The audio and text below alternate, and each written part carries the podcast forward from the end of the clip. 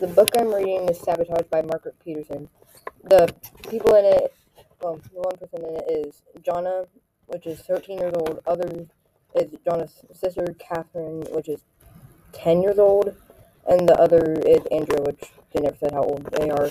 The book is about time travel.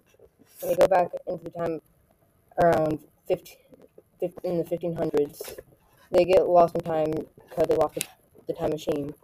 The book is a mystery. The emotions are crying, yelling, and confusion. I would recommend this book to people that like time travel, but you need to read the first and second book if you haven't already.